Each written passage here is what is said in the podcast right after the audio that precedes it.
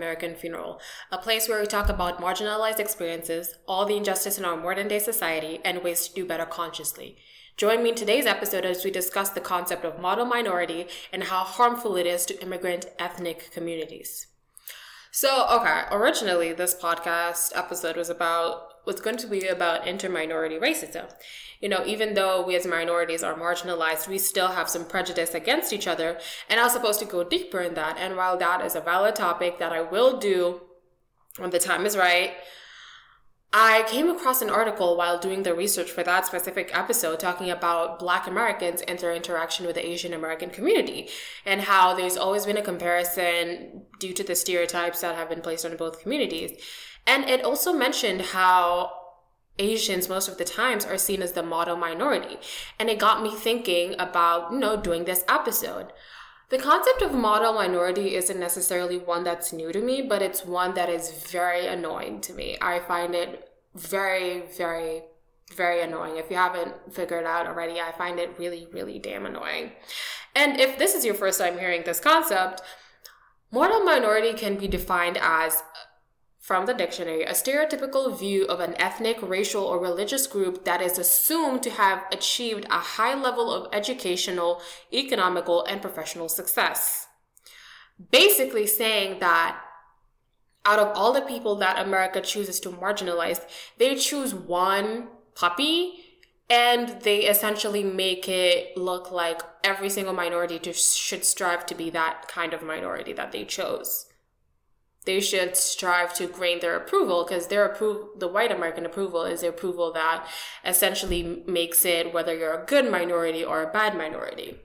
And what's interesting about this concept is a comparison point for having that not that much success, not that much education, opportunity, being African Americans it's they're sort of seen as the bottom of the barrel comparison that people use to compare other ethnic groups usually in a negative connotation. And the sadder thing or even the most racially charged thing is that black americans aside from native americans and indigenous people are whose land this is have been in america for the longest. We've been here for a really long time yet we are the ones who African Americans have been here for a really long time, yet they're the ones who are used as negative comparisons, used as the example of not what to do, and definitely not the model minority because of the stereotypes that are usually negative that surround them. And it would be, it would make so much sense if they were the model minority because they have been here for longer, they've essentially grown with this country. But due to racism and white privilege and white society, they have been at the bottom of the barrel since they've been here, which is literally for the longest time ever. The concept of model minority is very prevalent. And in most situations that people talk about it, Asian Americans are usually the pinnacle of what it means to work and grind the right way in America. Yet all of that seemed to disappear when COVID happened. Everyone hated them. The hate crimes that were already happening to them, they tripled. Old Asian people couldn't be on public transportation without fearing an attack because people blamed them for COVID. This is me criticizing a system that praises one group the, one day and the next day they're literally killing them there's no model minority doesn't exist because the model means that you are what is right, what is good, and you're getting the privileges associated with that. Usually those privileges are permanent. In America, nothing is ever permanent. Not even white approval. It like I remember in it was in Boston. I feel like Uber and Lyft had a program where they were providing old Asian people with like either subsidized or free rides because like it was that bad. People were Asian grandparents and people were just getting assaulted on the street and it was it was bad. It all disappeared. It went down the drain as soon as another stereotype was fresh enough to use against them. Because we all know the negative stereotypes around Asian people, but usually when it comes to anything that has to do with success and economic prosperity and all that kind of opportunity, they're usually the ones with the upper hand. But as soon as anything fresh hits the market, it goes down the drain. That's the thing about America. As soon as they can use you as their diversity party, or they get bored of you, they throw you right under the bus. My experience with the notion of model minority isn't with African Americans, actually. It's actually with Nigerians. Shout out to Nigerians, my people representing the African diaspora in a very interesting way. No hate for those people. I, you know, I love, I love Nigerians, love Nigerian food. Shout outs to them. And I think of Nigerians when I think of model minority because, according to statistics and research done by, I think, Harvard, they're the most educated people in America, actually. There's and there's some truth to that because like anytime you see a Nigerian, they either have their bachelors working on their masters. They're either they're doing something good. Like they they're very educated people, and this isn't putting them in a category where they're supposed to be a model. This is just saying from something that I've personally observed. They're really educated, and that's when you talk about model minority, like the way things should be in the minority kind of land. That's what I think of because you know, these are my fellow Africans. These are people who look like me, act like me, stuff like that. And they're they're doing their shit. You know, they got they got their stuff on lockdown. However, since we're talking about model minorities, I just like take the time to acknowledge that even though there's some truth to the success of both Asians and Nigerians, being successful doesn't make them one less of a minority and that doesn't protect them from the racism that is always present in america and that doesn't make them a monolith at all. Because the thing about model minority is that a lot of ethnic groups want to be model minority because it comes with white approval. That's how even the entire concept was made. White model minority is essentially white people just picking from the lottery basket of oh minority minority let's pick one. Boom Asian Americans. And it's actually really funny how Asian Americans became model minority because it was a couple years it was in 19 in the 1960s or 70s around that time i was reading an article about this asian americans were really treated horribly honestly like the stereotypes around them were really horrible but the US wanted to maintain a relationship with either China or Japan, so they started providing opportunities for immigrants to have essentially programs that help them with work or something like that. And then that kind of just catapulted them, catapulted the government to be like, oh, we'll take in more immigrants for those countries. Oh, we'll give them more opportunities. And then they started doing their own businesses, opening shops and stuff like that. They started progressing as a community, but that was because initially they wanted to maintain a relationship with either China or Japan. I'm not sure. So it's not even for a good reason. It's not even from the kindness of their hearts. It's just because they wanted to maintain a political relationship. That's literally it. When you're marginalized, you'll do anything to survive because that marginalization affects your opportunities in every single area of your life your work, your social life, your romantic life it's marginalization because it makes life hard. And the white man's validation is sort of important, quote unquote, because at least they won't be spitting on you. You know, at least they won't be putting that much hate on you. At least they won't be stepping on your babies and using them as food for alligators. Being seen as the model minority kind of earns you a small amount of respect in the white man's eye. And a lot of people who are immigrants or minorities want that.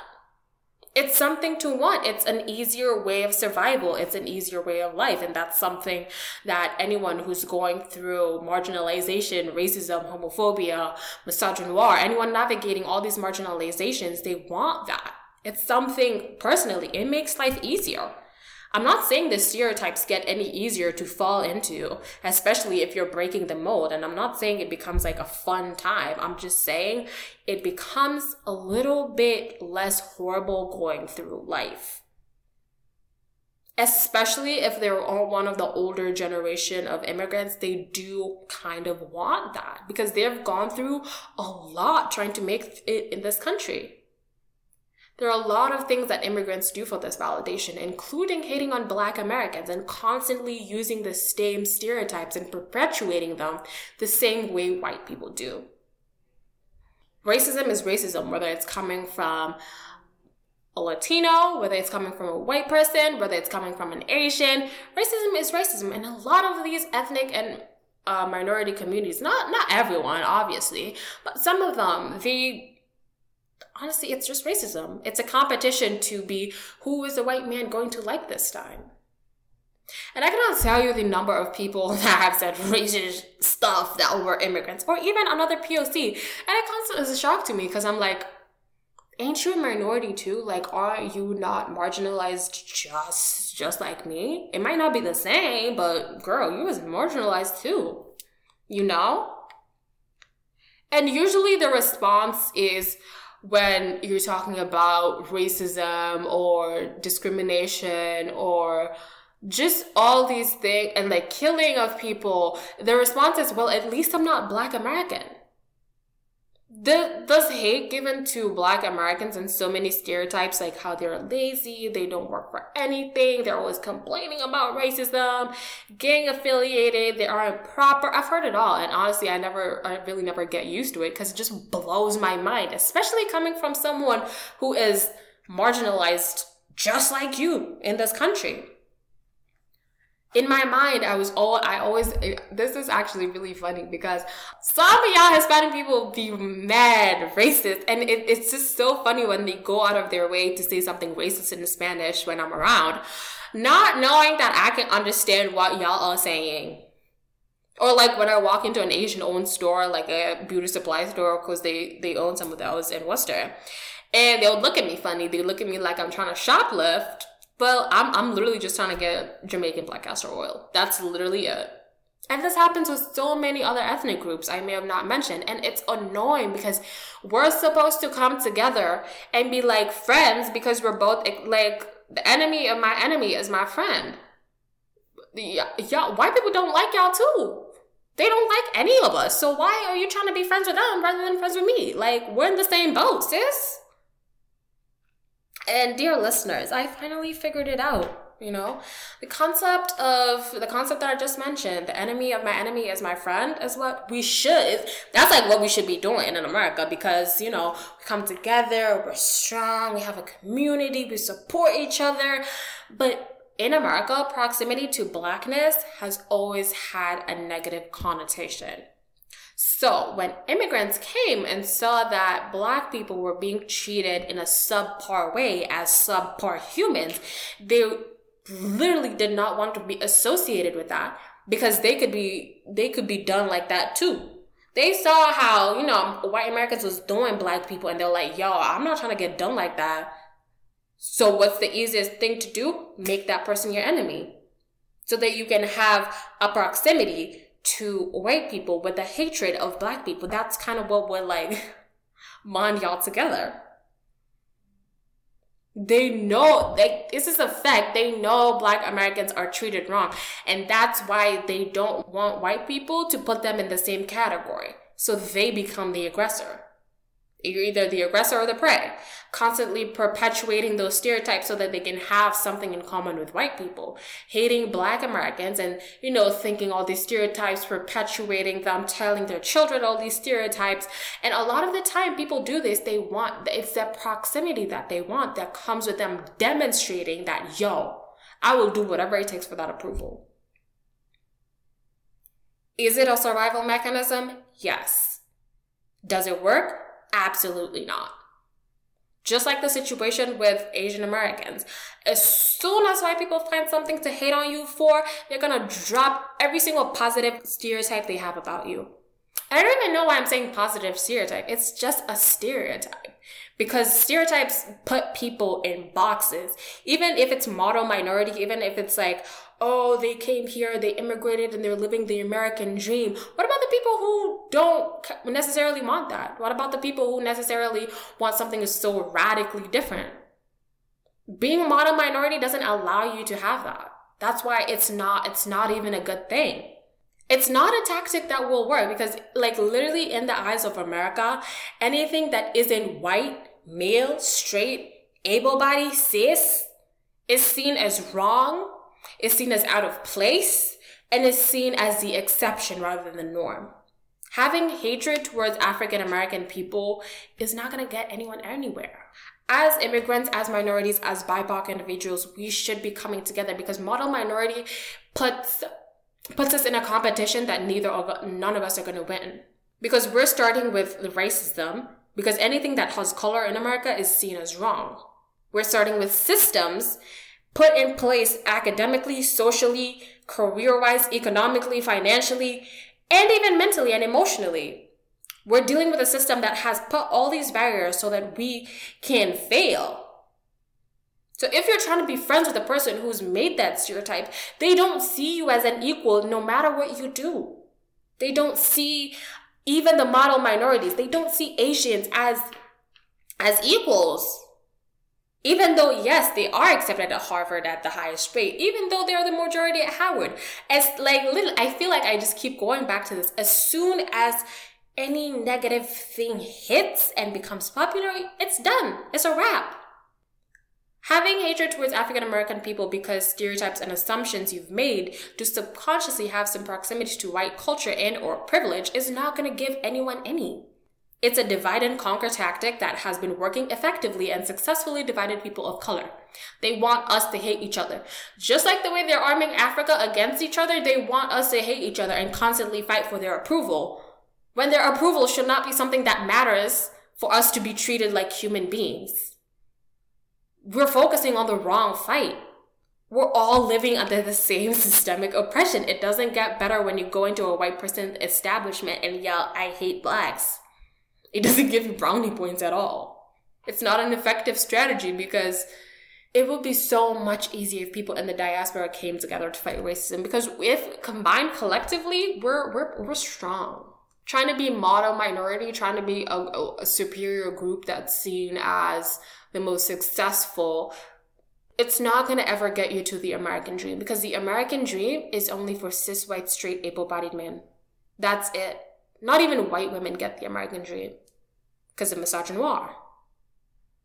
So fighting for something that doesn't exist instead of coming together to build something new, pick and choose, pick your poison and it's a very isolating experience aside from many minority communities already having racist stereotypes about you when you're put in this position you have you have this pressure to be part of the model that has been set out for you if you're deemed as model minority whether be it by your community or in general even your family the american system doesn't allow you to give anything less than 150% every time to earn bare minimum 50%. And as minorities, we all understand this. We have to work so much harder for half the benefits because of the notions people have in their head. Whether it's stereotypes of being studious and part of academically rigorous paths that are related to careers, or being a delinquent who is ac- isn't academically versed. Whatever category, a stereotype still comes back to bite you in the ass. It still comes back because you have to you're forced to be part of that monolith and that's not how it's supposed to be that model should not exist because that model means that it's supposed to be in that category. And humans aren't a monolith. And this happens because you know the assumption that we're a monolith and we have no range as a community so that and we've sacrificed that. We've sacrificed the belief that yo we can think outside the box we've embraced the box as as something to just give up temporarily so that we can achieve the american dream. But in reality the american dream isn't available. Isn't real. Whether the stereotype is like those surrounding asians. It doesn't allow room for like creative people people who want to break out of the mold and other people who are pursuing non-traditional career paths in any space. It doesn't allow them any space in the community it doesn't allow black and brown people to be anything other than perfect, to be even considered as good. Not even thought as good, considered as good. There's no wiggle room. You have to be this, you have to do that, you have to be X, Y, and Z for you to start being considered. And if you are considered, you have to maintain it. And there's no winning. The divide and conquer that I mentioned earlier makes it so that we can't come together and talk about how these stereotypes are harming us and how we can break free of them as a whole diaspora. it makes us isolated in our bubbles and not able to reach out because of assumptions and stereotypes that we have about each other. And I don't think I don't think there is a model minority to be honest because there is no one model to be a minority. There's no one way, there's no one universal experience that needs to be reciprocated and duplicated. There's no one line or one career path that one is supposed to follow just because of who they are ethnically. That's not how life works. That's not how these things work. And it's it's a really hurtful thing to see people who are experiencing similar marginalization to you have all these negative and false ideas of who you are because of some stupid little competition to be model minority. And it's not something that, oh, we talk about, oh, we're in this competition with X, Y, and Z. It's just something unspoken that goes on in passing with these communities. And they're not as subtle as they think they are. We're not supposed to hate each other.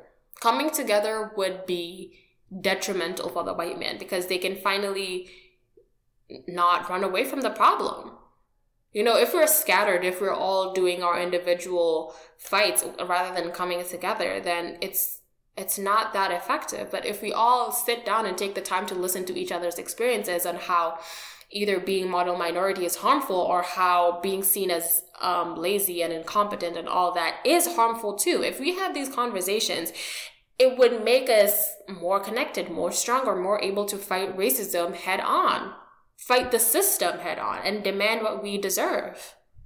You know? And honestly, trying to fit in a mold is the most excruciatingly tiring thing that anyone will ever do. And if you're out there and you are trying to fit into a mold or just trying to break out of a mold, you know, I see you. I hear you. I understand that experience. And you're not alone. Millions of other people are trying to do the same thing. And even though you don't know them, you can't see it, we're all in this together as minorities. I hope every single person that's listening here get, gains something from that. And if you're a supportive white person, always remember to make space for people. That's the biggest thing you can do for fighting a fight that's not yours amplifying voices, amplifying experience, giving space to those experiences. As per usual, I hope y'all learned something from this episode. If you haven't already, I really want to connect with y'all. I really want to hear your thoughts and opinions about model minority and all that. I want to sh- hear y'all shared experiences. I want to hear y'all's thoughts about it. And I, I really want to connect with every single one of y'all. So do me a favor, follow our Instagram at The American Funeral. Hit us up in the comment section about this episode. And let's, let's keep this conversation going because it's truly a conversation that is very important and needs to be hap- happening all around the world. If you haven't already, follow us on IG, Pinterest, and TikTok. Don't forget to like this episode Follow us on Spotify and don't forget to share this episode with your friends. Have these conversations with people around you. Turn on post notifications for new episodes. Thank you so much for tuning in. I love every single one of y'all. I've been your lovely host, Carol Ngeshi. Stay warm.